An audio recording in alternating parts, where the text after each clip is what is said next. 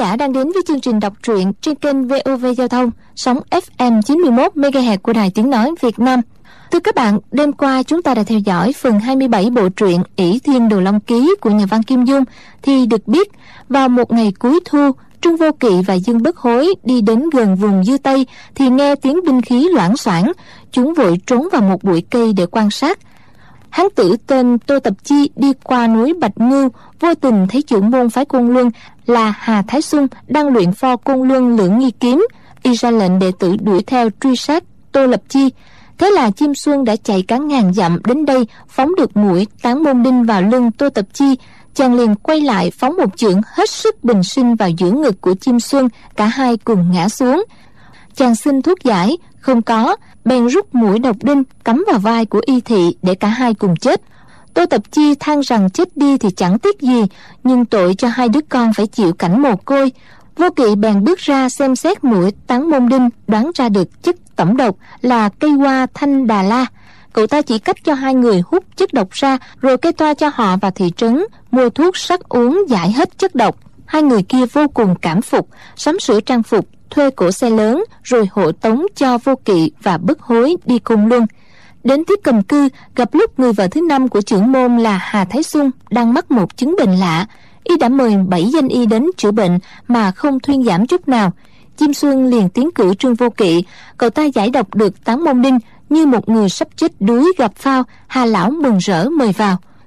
Vô kỵ xem xét trên người ngũ cô dưới chân giường rồi nhảy qua cửa sổ, xem mấy cây hoa một hồi lâu rồi báo cho lão biết vì phu nhân này không bị bệnh gì cả, chỉ bị trúng độc của kim ngân xuyến xà. Lão dở tấm đắp, thấy cả mười ngón chân của phu nhân đều có dấu răng đen tím như phán đoán của vô kỵ.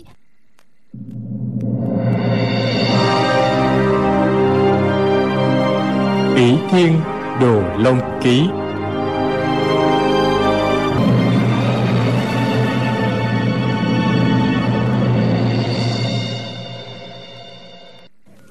đoạn quay sang mắng mấy ông thầy lang. Thế mà bảo là phong hàn chúng ta dưỡng hư âm tổn toàn nói năng tầm bậy. Mười đầu ngón chân của nàng ta đều có vết răng. Thế mà bảy tên bị thịt chẳng tên nào nhận ra. Tuy là chửi mắng nhưng giọng thì vui mừng hớn hở. Trương vô kỵ nói bệnh của phu nhân vốn quá lạ lùng bọn họ không xác định được căn nguyên cũng không đáng trách đâu. Vậy hãy tha cho họ về đi. Hà thái xuân cười nói. Ờ đúng rồi. Đúng rồi đó. Đã có tiểu huynh đệ giữ bọn lạc bầm ấy ở đây chỉ tổ bực mình thêm. Xuân nhi nè hãy cho mỗi người một trăm lạng bạc bảo họ tự tìm đường về đi. Mấy ông thầy lang thật chẳng khác gì người sắp chết sống lại. Ai nấy cả mừng vội vã ra về chỉ sợ trương vô kỵ chữa không khỏi cho ngũ cô. Hà thái xuân lại xích luôn cậu vào với họ thành tám vị lang băm mà chôn sống theo ái thiếp của ông ta. Trương vô kỵ nói xin gọi nô bọc khiên giường của phu nhân ra.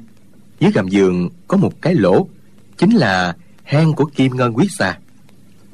Hà thái xuân không đợi nô bộc dùng tay phải nắm một chân giường kéo luôn cả giường lẫn người sang một bên quả nhiên thấy dưới gầm giường có một cái hốc nhỏ.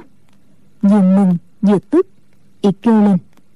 Mau đem lưu quỳnh và lửa vào đây. Hùng cho con rắn độc bò ra mà băm dầm nó thành ngàn mảnh cho ta. Trương vô kỵ xua tay. Không được không được làm vậy. Chất độc mà phu nhân bị trúng lại phải lấy nọc của chính cặp rắn trong hang kia mà chữa trị đó. Nếu giết chết rắn thì bệnh của phu nhân hết đường cứu chữa hà thái xuân nói. À thì ra là vậy. Cần làm thế nào xin cứ chỉ giáo.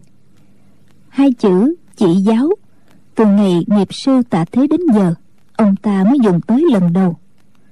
Trương vô kỵ chỉ bùng qua bên ngoài cửa sổ nói. Hà tiên sinh à bệnh tình của tôn phu nhân đều do tám cây linh chi kia mà ra. Hà thái xuân nói. Cây đó gọi là lan linh chi ư ta cũng không biết tên là gì. Một vị bằng hữu biết ta thích hoa cỏ có đem từ tay việt tới đây tặng ta tám bồn hoa lan này. Hoa này khi nở có mùi đàn hương sắc hoa thật tuyệt đẹp. Không ngờ Trong nó lại là mầm quả Trương Du Kỵ nói Trong sách viết rằng Cây lan linh chi củ tròn như trái cầu Màu đỏ như lửa. Trong củ chứa chất cực độc Chúng ta hãy đào thử xem có đúng thế không. Lúc này, các đệ tử đều nghe tin có thầy thuốc thiếu niên đến chữa quái bệnh cho ngũ sư mẫu. Các nam đệ tử không tiện vào phòng. Sáu nữ đệ tử, trong đó có chim xuân, đứng bên cạnh, nghe trương du kỵ bảo như vậy. Có hai người bèn lấy sẻn đào một cây lan linh chi lên. Quả nhiên thấy củ của nó hình tròn, đỏ như lửa. Nghe bảo củ đó chứa chất cực độc họ không dám sợ tay vào nó. Trương du kỵ nói các vị hãy đào cả tám gốc lan ấy lên cho củ vào chậu sành giả nát nhào với tám hột trứng gà một bát máu gà cho nhuyễn thành hồ. Khi làm nhớ cẩn thận đừng để dính vào da thịt. Chim xuân cùng hai sư muội làm đúng như chỉ dẫn của trương du kỵ. Trương du kỵ lại sai lấy hai cái ống tre dài chừng một thước một cái gậy trúc để sẵn một bên. Chẳng mấy chốc củ lan linh chi đã được giả nát làm thành hồ. Trương du kỵ đổ số hồ đó xuống đất thành hình vòng tròn để khuyết một khoảng rộng độ hai tấc rồi nói các vị thấy có sự lạ kỳ xin chớ kêu lên nhé. Để rắn độc khỏi kinh sợ chạy mất các vị hãy lấy một ít cam thảo và bông mà nhét vào lỗ mũi. Mọi người làm y như thế trương du kỵ cũng bịt mũi lại, lấy lửa đốt lá cây lan linh chi ngay trước hang rắn. Khoảng thời gian gần bằng một tuần trà thấy từ trong hang chui ra một con rắn nhỏ, thân đỏ như máu. Trên đầu có một cái màu màu vàng, gọi là con kim quan huyết xà. Nó từ từ bò ra, dài chừng tám tấc, có bốn chân. Tiếp đó lại chui ra con thứ hai, hình dạng tương tự thân của nó ngắn hơn con kia một chút. Cái màu màu trắng bạc gọi là con ngân quan huyết xà. Bọn hà thái xuân thấy hai con quái xà đều nín thở, không dám lên tiếng. Loại độc xà dị tướng này tất nhiên có chất độc, nhưng mọi người có võ công cao cường nên không sợ. Song lại sợ rằng rắn chạy đi mất thì bệnh của ngũ cô không thể chữa được. Chỉ thấy hai con rắn thè lưỡi quấn quýt nhau vô cùng thân thiết. Rồi chúng từ từ bò vào trong cái dòng hồ, làm bằng lan linh chi. Trương vô kỵ rồi lấy một cái ống tre, chặn chỗ khuyết của dòng. Cầm cái gậy trúc gạt nhẹ vào đuôi con ngân quan huyết xà một cái. Nhìn như chớp, mọi người chỉ thấy làng ngân quan loáng một cái. Con rắn ấy đã chui tọt vào cái ống tre. Con kim quan huyết xà cũng chui vào theo, nhưng ống tre nhỏ chỉ vừa chỗ cho một con. Con kim quang biết xà không vào được, cứ kêu u u loạn lên. Trương du kỵ lại đặt ống tre thứ hai trước đầu nó, dùng gậy trúc gạt đuôi cho nó chui nốt vào trong. Rồi cậu lấy nắp gỗ, đút nút ống tre, để giữ hai con rắn bên trong ống. Từ khi cặp kim liên quyết xà từ trong hang bò ra, ai nấy hồi hộp, lo lắng. Đến lúc trương du kỳ đút nút ống tre lại rồi mọi người mới không hẹn cùng thở phào một tiếng.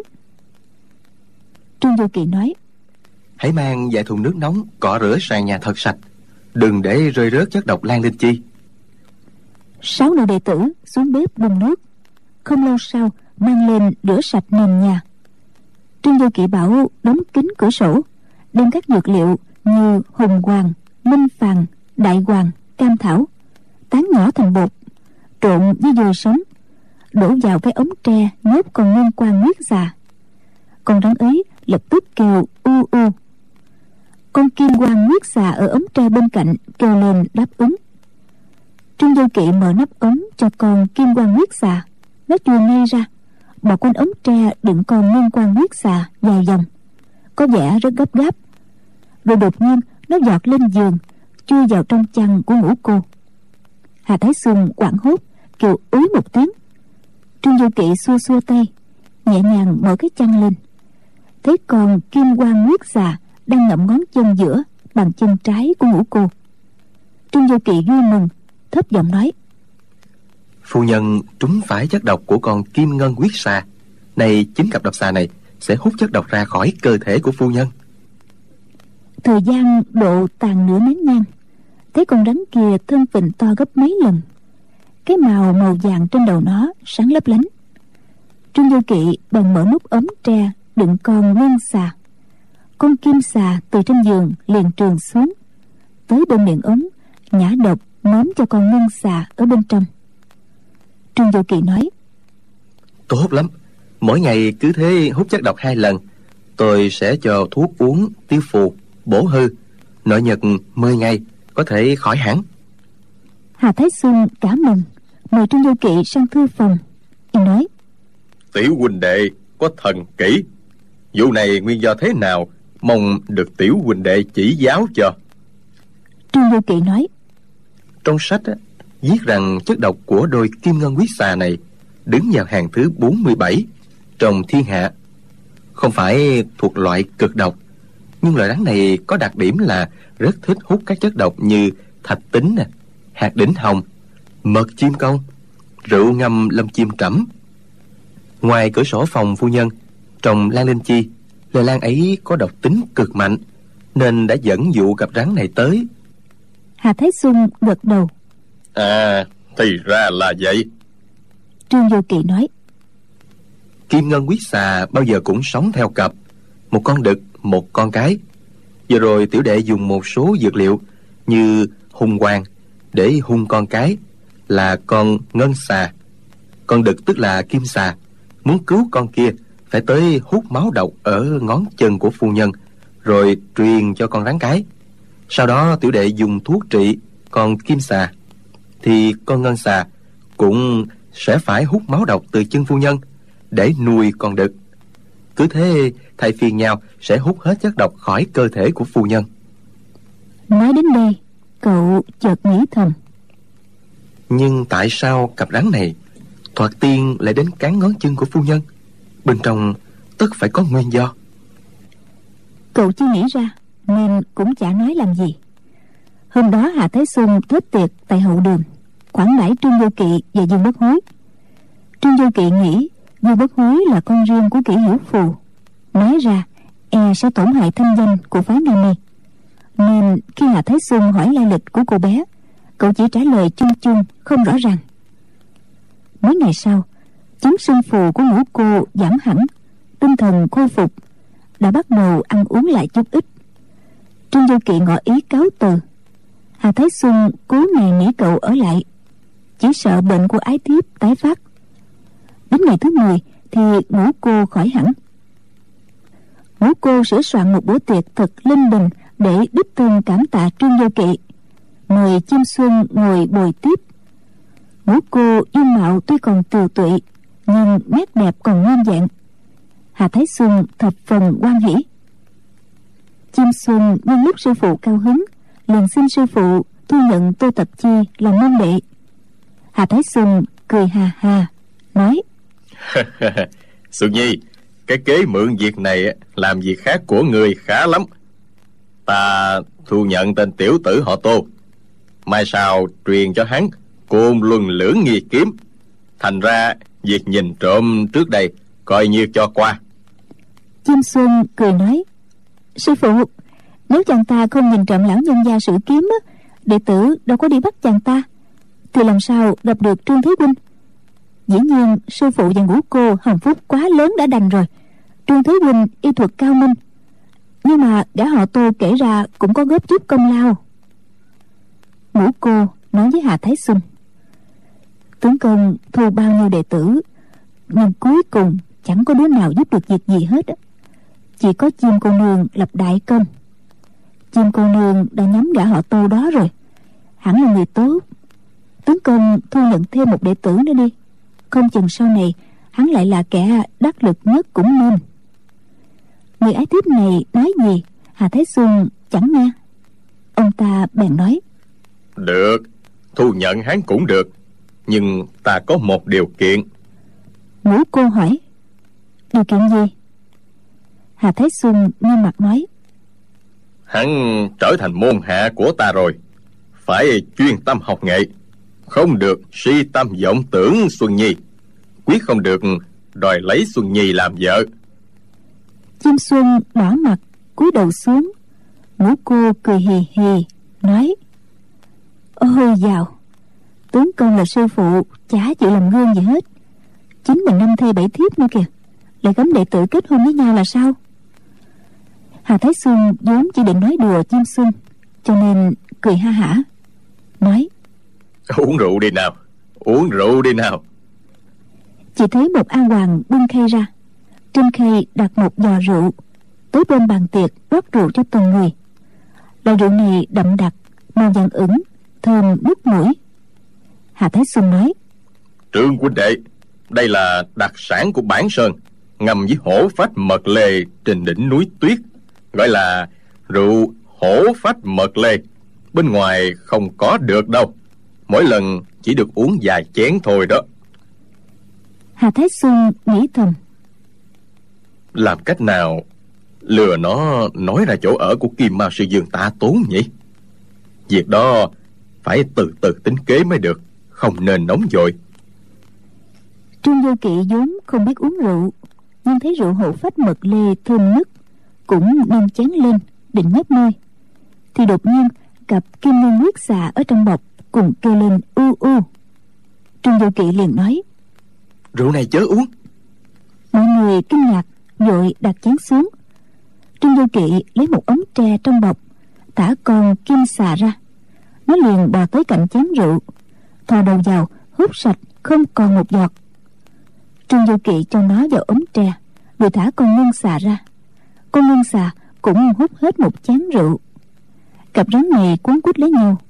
Nếu chỉ thả một con đực hay con cái, thì con kia không bao giờ đi xa, lại rất dễ bảo. Còn nếu thả hai con ra cùng lúc, thì có có thể bắt trở lại. Thậm chí có khi chúng sẽ cắn người không chừng ngũ cô cười nói thiểu huynh đệ đồ rắn của cậu biết uống rượu nữa thú vị quá. Trương vô kỳ nói xin bảo người mang ra đây một con chó hoặc một con mèo thử coi. Ả a hoàng bưng rượu đáp dân rồi quay mình định đi vào. Trương vô kỳ nói chị này hãy đứng lại đây để người khác mang con vật ra được rồi. Lát sau một nô bộc dắt ra một con chó vàng trương vô kỳ lấy chén rượu trước mặt hà thái xuân, đổ vào mồm con chó. Con chó học lên vài tiếng. Thất khổng, tức là mồm, mũi, mắt.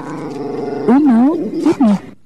Ngũ cô sợ hãi, run cả người, nói, trời đất, ở trong rượu có thuốc độc.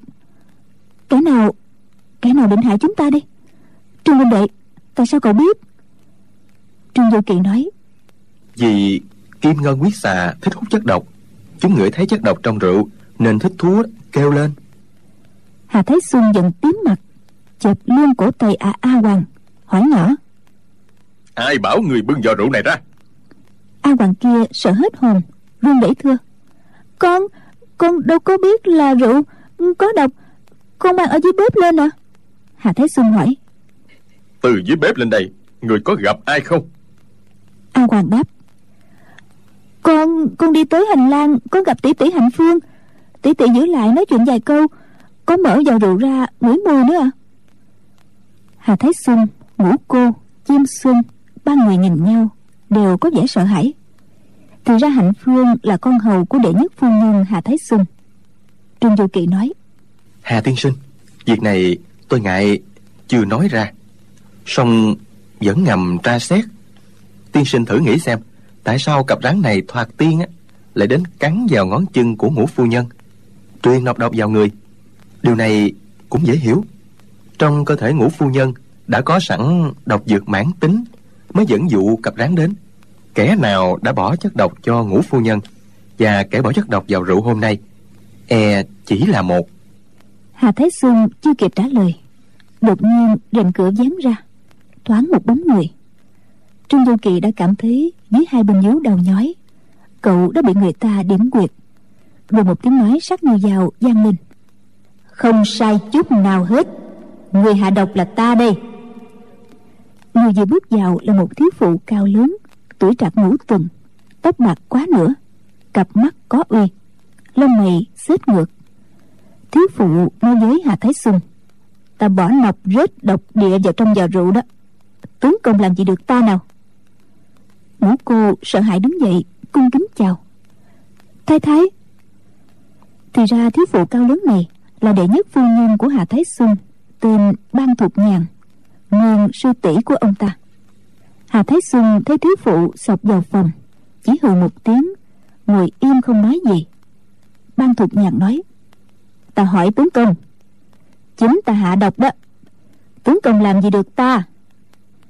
Hà thái xuân nói bà không ưa cậu bé này cũng chẳng sao. Thế nhưng bà làm thế là chẳng phân biệt đen trắng gì cả. Lỡ ta uống phải rượu độc vào bụng thì có nguy không? Băng thục nhàn giận dữ nói tất cả mọi người ở đây đều chẳng tốt lành gì hết. Chết bớt đi càng đỡ chướng tai gai mắt. Thiếu phụ cầm giò rượu độc lên lắc thử nghe tiếng ốc ấp, còn những quá nửa giò liền rót ra một chén đầy đặt ngay trước mặt hà thái xuân nói, ta vốn định hạ độc giết cả năm người, nhưng tên tiểu tử kia phát giác. Vậy ta thà chết cho bốn người, còn chén rượu độc này. Ai uống cũng được. Tùy tướng công định liệu đi. Nói đoạn, nghe soạt một tiếng thiếu phụ đã rút kiếm lâm lâm trong tay. Ban thục nhàn là nhân vật kiệt xuất của phái cung luân, lớn hơn hà thái xuân hai tuổi nhập môn sớm hơn ông ta. Võ công không thua gì chồng. Hà thái xuân, thời trẻ, anh tuấn hào hoa, rất được vị sư tỷ này yêu thích. Sư phụ của họ là bạch lộc tử, nhưng bị chết do giao đấu với một cao thủ của minh giáo. Không kịp di chức các đệ tử tranh nhau chiếc trưởng môn không ai chịu nhường ai. Băng thuộc nhàn hồi đó ra sức phụ trợ hà thái xuân. Hai người hợp lực, thế lực mạnh hẳn lên các sư huynh, sư đệ khác không ai dám chống lại. Nhờ đó mà hà thái xuân mới được tiếp nhiệm chức trưởng môn. Cảm ơn đức đó. Hà thái xuân kết hôn với ban thục nhàn hồi còn trẻ, trông cũng đẹp đôi. Nhưng từ khi đứng tuổi, ban thục nhàn trông già hơn hà thái xuân cả chục tuổi. Hà thái xuân mượn cớ không có con nói giỏi tông đường để lấy thêm mấy người thiếp. Ban thục nhàn mấy chục năm tích uy. Hà thái xuân lại tự biết mình không nên, không phải. Trong lòng hổ thẹn, đối với người vừa là sư tỷ, vừa là nghiêm thê này, ông ta vô cùng nể sợ. Sợ thì có sợ, nhưng ông ta cứ lấy thêm hết người này đến người khác. Mỗi lần thêm một người thiếp, nỗi kính sợ lại tăng thêm đôi phần. Lúc này hà thái xuân thấy ban thuộc nhàn đặt chén rượu độc trước mặt mình, thì ông ta hoàn toàn không có ý định làm trái lời của vợ nghĩ thầm. Ta đương nhiên không uống rồi. Ngũ cô và xuân nhi cũng không. Trương vô kỵ là ân nhân cứu mạng. Chỉ còn con bé kia là không thân thích quen biết gì hết. Bèn đứng dậy cầm chén rượu đưa cho dương bất hối. Nói này bé hãy uống chén rượu này đi. Dương bất hối hoảng sợ. Nó vừa thấy con chó to thế vừa lăn ra chết vì chén rượu cho nên không dám cầm lấy chén rượu. Khóc òa lên. Cháu không uống đâu. Hà thái xuân túm lấy ngực áo cô bé định buộc nó phải uống. Trương vô kỵ lạnh lùng nói. Để tôi uống cũng được.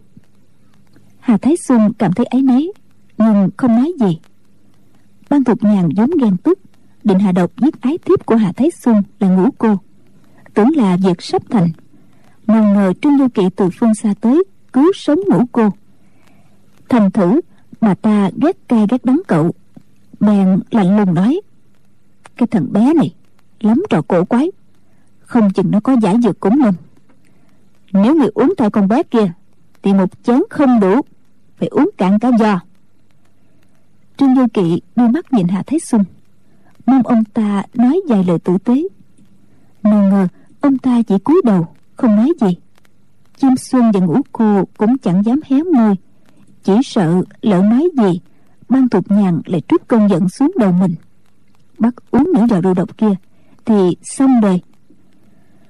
Trương du kỵ trong lòng tê tái nghĩ thầm. Tính mạng mấy người kia đều do ta cứu cả. Song khi ta gặp nguy nan bọn họ khoanh tay ngồi nhìn. Đến một lời xin dùm cũng chẳng dám nói. Cậu liền nói chim xuân cô nương. Sau khi tôi chết nhà cô nương đưa tiểu muội muội này đến ngọn núi tọa dông tìm cha nó. Liệu có được không? Chim xuân nhìn sư phụ. Thấy hạ thái xuân gật đầu bèn đáp. Được rồi ta sẽ đưa nó đi. Xong nghĩ bụng. Dãy núi cung lung dài hàng ngàn dặm biết ngọn tọa dông ở đâu mà tìm. Trương du kỵ thấy cô ta trả lời cho xong chuyện không có chút thành ý nào. Cậu biết bọn người này rạc một hạng vô tình bạc bẽo. Nói chỉ phí lời. Thì cười khẩy. Phái côn luân tự xưng là danh môn chính phái trong võ lâm. Hóa ra chỉ là thế thôi sao? Hà tiên sinh đưa giò rượu cho ta uống. Hà thái xuân nghe như thế thì thầm nổi giận. Muốn trương vô kỵ mau chết đi cho rảnh để mụ vợ cả của ông ta sớm được hả dạ khỏi tìm cách giết hại ngũ cô. Tình thế lúc này cấp bách, phải đối phó ngay. Còn chuyện tung tích của tạ tuấn thì hãy để đó.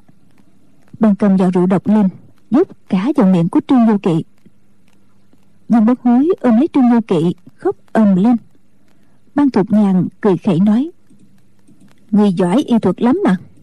Để xem người có tự cứu nổi mình không mụ ta liền giơ ngón tay điểm mấy quyệt đạo ở vai và mạng sườn của trương vô kỵ. Lại dùng cán kiếm điểm hai đại quyệt trên người hà thái xuân chim xuân ngũ cô và cả dương bất hối. Rồi nói, sau hai canh giờ nữa, ta sẽ quay lại, thả các ngươi ra. Khi mụ ta điểm quyệt, hà thái xuân và chim xuân không dám cử động hoặc né tránh.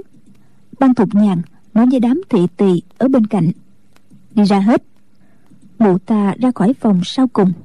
Đóng cửa lại.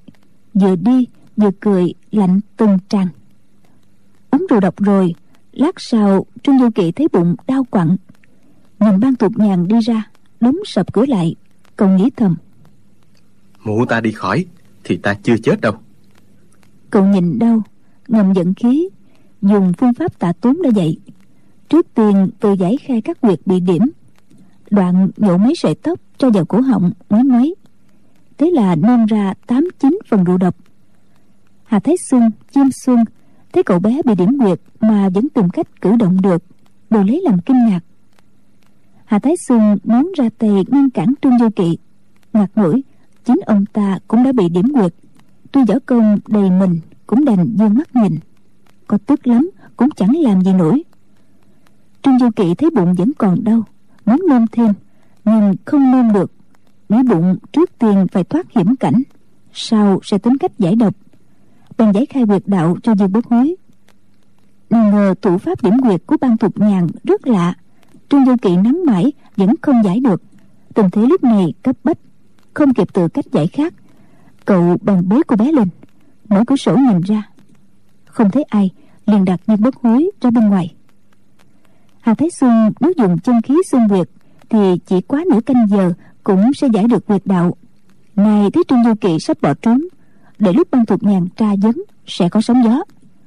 Huống hồ, để cho một thằng nhãi con phái võ đăng tay không mà trốn khỏi tam thánh đường của phái côn luân, đem chuyện dâm ân bội nghĩa của ông ta truyền đi khắp giang hồ, thì còn gì thể diện của một vị đại tông sư? Dù thế nào, cũng phải giết chết nó. Bèn hít một hơi dài định thét to lên, báo cho ban thuộc nhàn biết. Trương lưu kỳ đã liệu trước được việc đó. Cậu lấy trong bọc ra một viên thuốc màu đen, nhét vào miệng của ngũ cô, nói, đây á, là viên cứu tỳ hoàng. Sau 12 canh giờ, ngũ phu nhân sẽ bị đứt ruột, dở tim mà chết. Ta để thuốc giải cách đây ba chục dặm trên một cây đại thụ. Có đánh dấu ba canh giờ nữa, hà tiên sinh có thể sai người đến lấy nếu ta đi khỏi đây mà bị bắt lại có thêm một người nữa cùng chết với ta kể cũng hay. Chuyện này thật hoàn toàn bất ngờ đối với hạ thái xuân. Ông ta nghĩ một lát rồi nói nhỏ. Tiểu huynh đệ tam thánh đường của ta tuy không phải là đầm rồng hang cọp song hai đứa trẻ như cậu sẽ không thể trốn khỏi được đâu. Trương vô kỵ biết y không nói bịa thẳng nhiên nói nhưng mà độc tính của viên cứu tỳ hoàng mà phu nhân vừa nuốt ngoài ta ra không ai giải cứu nổi đâu. Hà thái xuân nói được rồi cậu hãy giải quyết cho ta. Ta sẽ đích thân đưa cậu xuống núi. Hai quyệt hà thái xuân bị điểm là phong trì và kinh môn. Trương du kỵ liền dây ấn xoa bóp các quyệt thiên trụ hoàng khiêu đại truy thương khúc một hồi mà không kiến hiệu. Lúc này hai người thầm phục lẫn nhau. Trương du kỵ thì nghĩ thầm. Tài điểm nguyệt của phái cung luân quá thật lợi hại.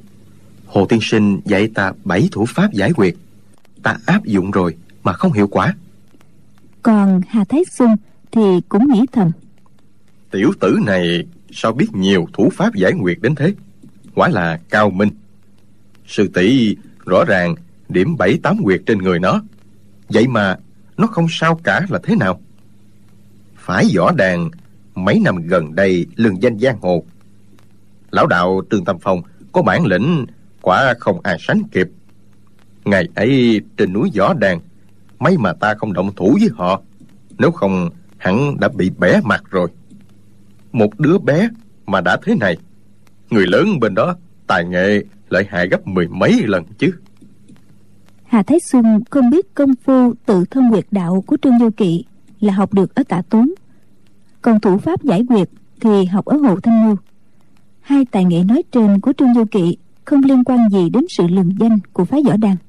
Hà thái xuân thấy thủ pháp giải quyệt không kiến hiệu y chợt nghĩ ra nói cậu hãy đưa bình trà lại đây cho ta uống vài ngụm.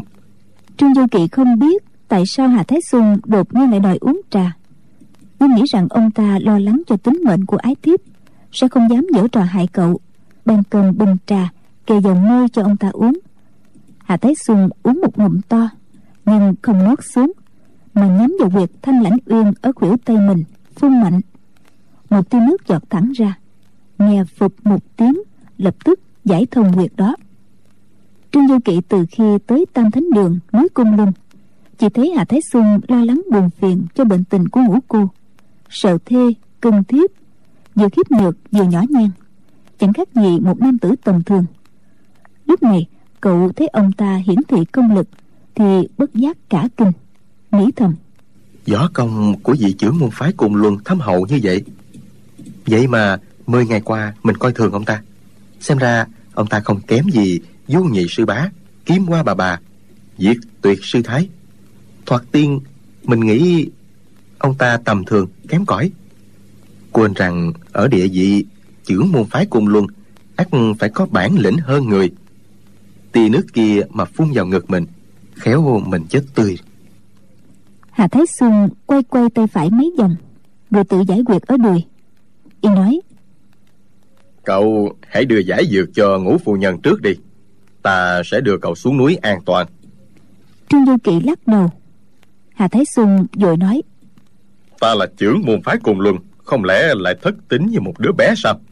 Lỡ độc tính phát tác thì biết làm thế nào? Trương du kỳ nói độc tính sẽ không phát tác bất chợt. Hà thái xuân thở dài nói thôi được chúng ta lặng lẽ mà đi vậy. Hai người nhảy ra đằng cửa sổ. Hà thái xuân lấy tay phẩy nhẹ sau lưng dương bất hối giải thông ngay quyệt đạo cho cô bé thủ pháp quá khinh linh. Trương du kỵ thán phục, ánh mắt lộ rõ vẻ ngưỡng mộ. Hà thái xuân hiểu ý của cậu, mỉm cười. Mỗi tay dắt một đứa dòng ra phía sau qua viên của tam thánh đường, theo cửa hông mà ra ngoài. Tam thánh đường trước sau có đến chín lối vào. Ra khỏi hoa viên, đi qua một lối hoa vòng dèo qua nhiều sảnh đường khác nữa. Chỉ thấy nhà cửa sang sát, cổng nọ, cổng kia nếu không có hà thái xuân dẫn đi, trương du kỵ chắc chắn sẽ bị lạc lối. Dù đệ tử phái cung lùng không ngăn trở, cũng vì tất đã qua được. Ra khỏi tam thánh đường, hà thái xuân tay phải bồng dương bất hối, tay trái dắt trương du kỵ, thi triển khinh công chạy về hướng tây bắc. Trương du kỵ để ông ta cấp lên, thân hình nhẹ nhàng bay bổng. Mỗi bước nhảy xa hơn cả trượng, chỉ thấy gió ù ù bên tay cứ y như bay trên không, khiến cậu càng thắng phục phái cung luân và cả hà thái xuân trương du kỳ biết chất độc trong bụng chưa hết. Bèn dùng tay trái lấy trong bọc hai viên thuốc giải độc, nuốt vào trong bụng cho yên tâm. Đang chạy đi, bỗng nghe có tiếng phụ nữ gọi. Hà thái xuân hà thái xuân dừng lại, ta bảo! Tiếng gọi theo gió truyền tới tưởng như rất xa song cũng thật gần chính là giọng nói của ban tục nhàn hà thái xuân hơi chần chừ rồi đứng lại thở dài nói. Hey, tiểu huynh đệ à hai người tự chạy mau đi. Bà vợ ta đuổi tới nơi nữa rồi ta không thể đưa hai người đi tiếp được nữa. Trương du kỵ nghĩ thầm. Người này đối với ta cũng không đến nỗi quá tệ. Bèn nói. Hà tiên sinh à tiên sinh cứ trở về đi. Viên thuốc ta cho ngũ phu nhân uống không phải thuốc độc đâu càng không phải là cưu tỳ hoàng gì hết mà chỉ là viên tam phụ hoàng giảm ho. Ừ, ít hôm trước bất hối mùi mùi bị ho ta chế cho nó uống. Còn thừa vài viên đó thôi tiên sinh đừng lo. Hà thái xuân vừa tức vừa yên tâm quát hỏi. Có thật không phải là độc dược không? Trương vô kỵ đáp. Ngũ phu nhân là do chính ta cứu sống lẽ nào ta lại hạ độc làm gì? Chỉ nghe ban thuộc nhàn liên tiếp réo gọi hà thái xuân. Liệu chạy thoát có nổi không vậy? Tiếng gọi mỗi lúc một gần thêm. Hà thái xuân sở dĩ ôm dương bất hối và trương vô kỵ chạy đi là vì sợ ái thiếp của ông ta bị hạ độc, không cứu kịp. Bây giờ biết chắc viên thuốc ngủ cô uống không phải là thuốc độc. Quá ra, bị thằng nhãi này đánh lừa, thì cơn giận bùng ra. Nghe bút bút, ông ta dán cho trương du kỵ liền bốn cái tác tay khiến cho hai má của nó sưng lên miệng đầy máu. Trương du kỵ hối hận. Sao mình là dạ dột nói rõ chân tướng kia chứ? Phen này thì mình và bớt hối mùi mùi khó toàn mạng rồi. Thế trưởng thứ năm đánh tới dội sử chiêu đảo kỳ lâm trong võ đan trường quyền để chống đỡ. Chiêu này nếu do du linh châu sử dụng chẳng hạn ắt là quy lực vô cùng. Còn trương du kỵ mới học chút võ bên ngoài thôi làm sao chống đỡ nổi chiêu thức của trưởng môn phái côn luân? Hà thái xuân hơi né mình. Bút một tiếng, ông ta đã tác trúng mắt phải của trương vô kỵ, khiến nó sưng lên ngay. Trương vô kỵ biết bản lĩnh của mình thua kém đối phương quá xa, đành buông tay chịu trận. Hà thái xuân thấy thằng bé đứng im rồi, vẫn chưa tha. Hai tay cứ đánh nó liên tiếp. Tuy ông ta không dùng sức, chứ nếu dùng sức thì một chưởng đủ khiến trương du kỵ chết tươi. Nhưng chưởng nào chưởng nấy cũng làm cho cậu tối tăm mặt mũi, đau rát kinh hồn. Hà thái xuân bắt đầu mạnh tay lên, thì ban thuộc nhàn dẫn theo hai đệ tử chạy tới, lẳng lặng đứng một bên. Mụ ta thấy trương du kỵ hoàn toàn không chống đỡ, thì chẳng thấy có gì thú vị. Bèn nói, hãy đánh con bé kia coi. Hà thái xuân xoay người qua bước một cái đã tác dương bốc hối một cái. Dương bốc hối đau quá khóc thét lên. Trương du kỵ tức giận nói người đánh ta được rồi. Hà tất đi ăn hiếp một đứa bé gái. Hà thái xuân không thèm để ý lại giơ tay tác dương bốc hối trương du kỵ nhảy tới dùng đầu hút vào bụng của hà thái xuân. Ban thuộc nhàn cười khẩy nói một đứa bé còn có tình có nghĩa như vậy đâu có giống cái kiểu bạc tình như tướng công. Hà thái xuân nghe vợ mỉa mai thì đỏ mặt chộp cổ trương du kỵ ném ra xa mồm quát lên. Đồ súc sinh cho mi đi theo cha mẹ ngươi đó. Cái ném đó của ông ta dùng lực thật mạnh ném một tảng đá ở sườn núi mạnh ném thằng bé tới. Thân hình trương du kỵ bay dục đi. Trong giây lát sẽ đập vào tảng đá đầu nát như tương nào ngờ từ bên cạnh có một luồng lực đạo thổi tới làm cho thân hình trương du kỵ đứng thẳng lại ngay bên tảng đá trương vô kỵ chưa kịp định thần, nhưng đôi mắt sưng dù mà nhìn. Thế đứng cách cậu dăm thước là một thư sinh trung niên, mặc trường bào trắng bằng vải thô. Hà thái xuân và ban tục nhàn nhìn nhau kinh hãi. Thư sinh kia đến lúc nào, từ đâu đến, sao họ không hề hay biết. Dù y có nấp sau tảng đá, thì vợ chồng họ cũng đủ bản lĩnh để phát giác ra mới phải chứ. Hà thái xuân khi ném trương vô kỵ vào tảng đá lực ném tối thiểu phải dăm sáu trăm cân. Vậy mà thư sinh kia chỉ cuốn ống tay áo có một cái, lập tức tiêu giải. Đặt trương vô kỵ đứng sang một bên, hiển nhiên, võ công cao siêu, lạ thường.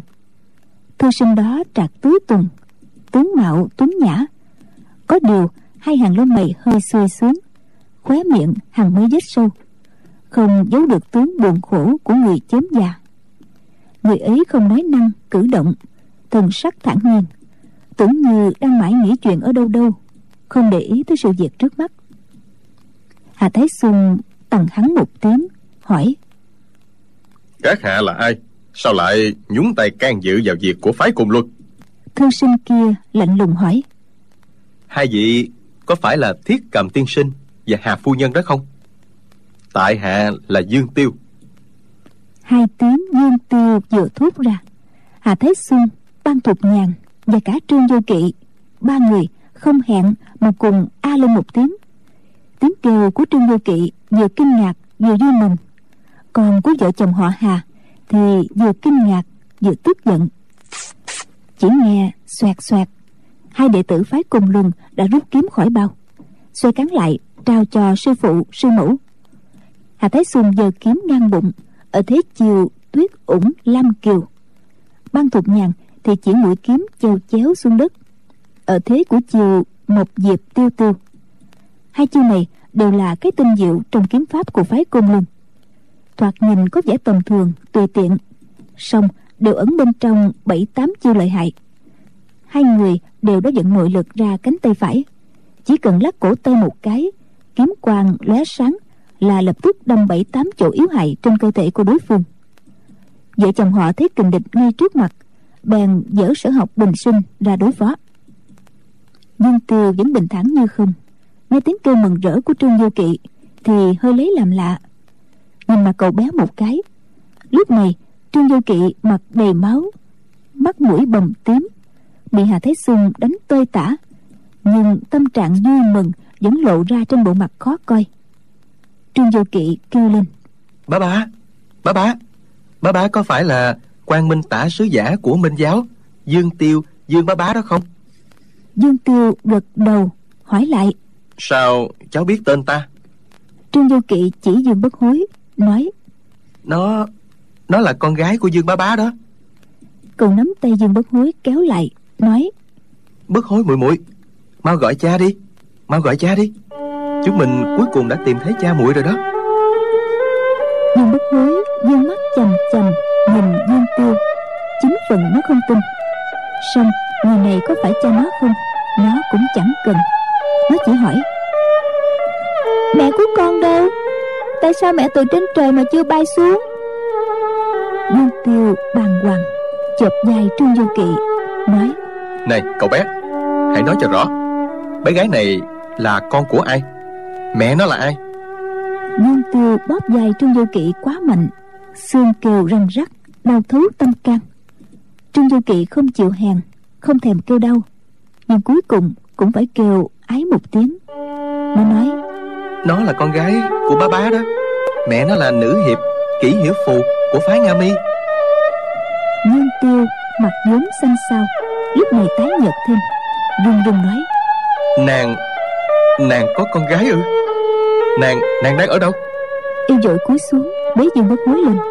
Thấy con bé bị hà thế xuân đánh hai cái tát mặt sưng dù, nhưng vẫn thoáng hiện vẻ xinh tươi của kỷ hữu phù. Đang định hỏi thêm, chợt nhìn thấy trên cổ dương bất hối một sợi tơ đen. Kéo nhẹ ra thấy đầu kia là một cái thiết bài trên theo hình ngọn lửa bằng sợi vàng. Đó chính là thiếp nhiệm lệnh của minh giáo mà y đã tặng cho kỷ hiểu phù. Thế là không còn hoài nghi gì nữa, y ôm chặt lấy giường bất hối vào lòng, hỏi, mẹ con đâu? Mẹ của con đâu? Dương bất hối nói mẹ bay lên trời rồi. Con đang đi tìm nè. Cha có gặp mẹ không? Nhưng tiêu thấy nó còn bé quá. Nói năng chưa rõ. Bèn đưa mắt nhìn trương vô kỵ có ý dò hỏi. Trương vô kỵ thở dài nói. Dương bá bá. Cháu nói ra bá bá đừng buồn nhé. Kỹ cô cô đã bị sư phụ đánh chết rồi.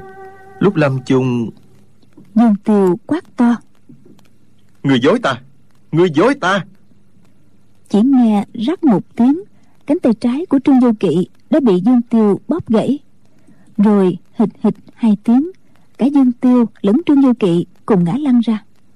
Tay phải của dương tiêu vẫn ôm chặt dương bất hối. Hà thái xuân và ban thuộc nhàn nhìn nhau cả hai cùng dùng kiếm chỉ vào cổ và ấn đường của dương tiêu dương tiêu là đại cao thủ của minh giáo, uy danh rất lớn. Sư phụ của hà thái xuân và ban thục nhàn là bạch lộc tử, từng chết dưới tay của minh giáo. Thủ phạm đích thực là ai không biết, nhưng các đệ tử phái côn luân đều đoán là dương tiêu. Hôm nay, vợ chồng hà thái xuân tình cờ gặp dương tiêu ở đây. Trong lòng hồi hộp, chưa biết sẽ ra sao. Ai ngờ dương tiêu đột nhiên bị ngất đi. Thật đúng là cơ hội trời ban cho bèn tức thời ra tay chế ngự nơi yếu hại của y. Ban thục nhàn nói chém đứt hai cái tay hắn đã rồi tính sao? Hà thái xuân nói phải. Lúc này dương tiêu chưa tỉnh lại. Trương du kỵ thì đau nhói chỗ tay bị gãy đau giả cả mồ hôi. Nhưng đầu óc nó vẫn tỉnh táo. Thấy tình thế nguy cấp vội dùng ngón chân điểm nhẹ vào quyệt bách hội ở đỉnh đầu dương tiêu nguyệt bách hội nối liền với não. Động vào đó dương tiêu liền tỉnh lại. Vừa mở mắt, thấy hàng khí dày đặc, một mũi kiếm chĩa ngay vào ấn đường của mình. Rồi loáng một đạo thanh quang, một thanh kiếm khác chém xuống cánh tay trái của y. Muốn chống đỡ đã không kịp. Huống hồ mũi kiếm của ban thục nhàn đang chĩa ngay giữa mặt của y. Căn bản không thể nào cựa quậy. Vội dẫn chân khí dồn sang tay trái kiếm của hà thái xuân chém xuống bên tay trái của dương tiêu đột nhiên trượt sang một bên. Lưỡi kiếm không ăn xuống nổi, giống như chém vào một vật vừa dai vừa trơn. Nhưng thấy máu cũng lan đỏ cả ống tay áo, tức là dương tiêu đã bị thương. Ngay lúc đó, thân hình dương tiêu bỗng dưng chùi nhanh về phía sau hơn một trượng. Tự hồ có ai trồng dây vào cổ y mà kéo đi thật nhanh vậy? Mũi kiếm của ban thuộc nhàn vốn chỉ vào ấn đường của dương tiêu. Lúc thân hình y chùi nhanh về phía sau, mũi kiếm rạch qua mũi, miệng, ngực, thành một đường máu dài, sâu, dài phân chiêu này cực kỳ nguy hiểm. Giả sử mũi kiếm của ban thuộc nhàn thấp xuống nửa tấc nữa, thì dương tiêu đã bị mổ bụng, phanh thây rồi. Dương tiêu vừa chùi người ra ngoài đã lập tức dựng tung lên hai động tác liền nhau ấy vốn không tài gì thực hiện được. Vậy mà đầu gối của y vẫn thẳng, lưng không cong. Thân hình cứng đơ chùi đi, rồi bật thẳng lên như một cái lò xo vậy. Dương tiêu vừa đứng lên, hai chân liền đạp xuống, nghe cách cách hai tiếng. Hai thanh kiếm của vợ chồng hạ thái xuân gãy đôi. Hai chân dương tiêu đạp xuống tuy có trước có sau, nhưng nhanh như tia chớp, tưởng chừng đạp xuống cùng lúc vậy với tài nghệ sử kiếm của vợ chồng hà thái xuân. Ngỡ rằng dương tiêu, dù võ công cao mấy, cũng không thể chỉ một chiêu đã đạp gãy binh khí của họ. Nào ngờ chiêu số của dương tiêu quái dị, đã trọng thương, còn thoát thân phản kích. Vợ chồng họ hà quá kinh hãi, không kịp thu kiếm về. Dương tiêu hai chân đá ra, hai đoạn kiếm gãy, chia nhau bay về phía hai vợ chồng họ hà họ vội giơ nửa kiếm gãy lên, chống đỡ. Thấy hổ khẩu chấn động, nửa người mình nóng bừng. Tuy gạt được ra. Song cũng hơi quảng. Vội nhảy lùi về phía sau. Một đứng phía tây bắc, một ở phía đông nam. Tuy trong tay chỉ là hai thanh kiếm gãy, nhưng dương kiếm chỉ lên trời. Âm kiếm chỉ xuống đất. Song kiếm hợp bích, sử dụng lưỡng nghi kiếm pháp của phái cung luân trong lòng tuy quảng hốt, nhưng khí định thần nhàn, nghiêm trọng như núi. Lưỡng nghi kiếm pháp của phái cung luân đổi danh đã mấy trăm năm. Là thứ kiếm pháp lừng lẫy thiên hạ. Vợ chồng hà thái xuân đồng môn học nghệ, luyện từ trẻ đến già, vô cùng thành thạo nó. Dương tiêu đã mấy phen đại chiến với phái cung luân, biết sự lợi hại của kiếm pháp này. Tuy không sợ gì, nhưng muốn đánh bại hai người ắt phải giao đấu vài trăm chiêu lúc này y chỉ nghĩ đến việc sống chết của kỷ hiểu phù không còn bụng dạ nào giao đấu. Huống hồ vết thương ở tay và mặt cũng không phải nhẹ. Nếu không cầm máu e rất nguy hiểm. Bèn cười khẩy nói phải cùng luân ngày càng tệ hại. Hôm nay ta tạm bỏ qua sau này sẽ tính sổ với vợ chồng nhà ngươi. Rồi tay trái bồng dương mất hối tay phải cấp trương vô kỵ, cũng chẳng thấy y cử động đôi chân. Đột nhiên lùi lại hơn một trượng, xoay mình một cái, đã dọt ra xa mấy trượng. Vợ chồng họ hà nhìn nhau kinh hãi, may mà tên đại ma đầu tự dưng lại bỏ đi, họ đâu dám đuổi theo.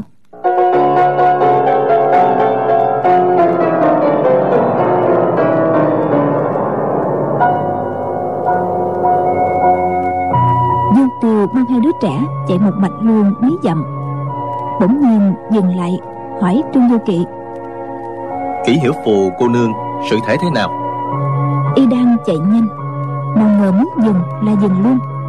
Thân hình như đóng đinh xuống đất không xê dịch nửa phân. Trương du kỵ không kịp chuẩn bị chúi về đằng trước. Nếu không được dương tiêu kéo lại hẳn đã ngã nhòi nghe hỏi tới thở hổn hển mấy cái mới đáp kỹ cô nương đã chết rồi. Bá bá tin hay không là tùy. Sao lại đi bóp gãy tay cháu? Dương tiêu hơi ân hận mới hỏi tiếp. Nàng nàng vì sao nàng chết? Giọng nói có vẻ ngẹn ngào. Trương du kỵ phải uống rượu độc của ban thuộc nhàn tuy đã nôn ra gần hết lại đã uống thuốc giải độc nhưng chất độc chưa hết. Lúc này lại thấy bụng quặn đau càng thả con, kim quan nguyết xà, cho nó ngậm ngón tay trỏ bên trái mà hút chất độc. Một mặt kể cho dương tiêu nghe, tại sao cô gặp kỹ hiếu phù? Chữa bệnh cho nàng ra sao? Nàng bị diệt tuyệt sư thái đánh chết như thế nào? Cậu kể xong thì con kim quan nguyết xà cũng đã hút hết chất độc khỏi cơ thể của cậu. Dương tiêu hỏi tỉ mỉ những lời kỹ hiếu phù nói trước lúc tắt thở, rồi nước nước mắt mà nói Diệt tuyệt ác ni, ép nàng đi hãm hại ta. Nàng chỉ cần nhận lời, Ta sẽ lập đại công với phái Nga Mi. Được kế thừa chức chữ môn. Ôi, Hiểu phù ơi là hiểu phù. Nàng thà chết, không chịu dâng lời. Thực ra, nàng cứ giả vờ ưng thuận. Hai ta chẳng những được gặp lại nhau, Nàng đã phải bỏ mạng với tay mụ diệt tuyệt ác ni đó chứ.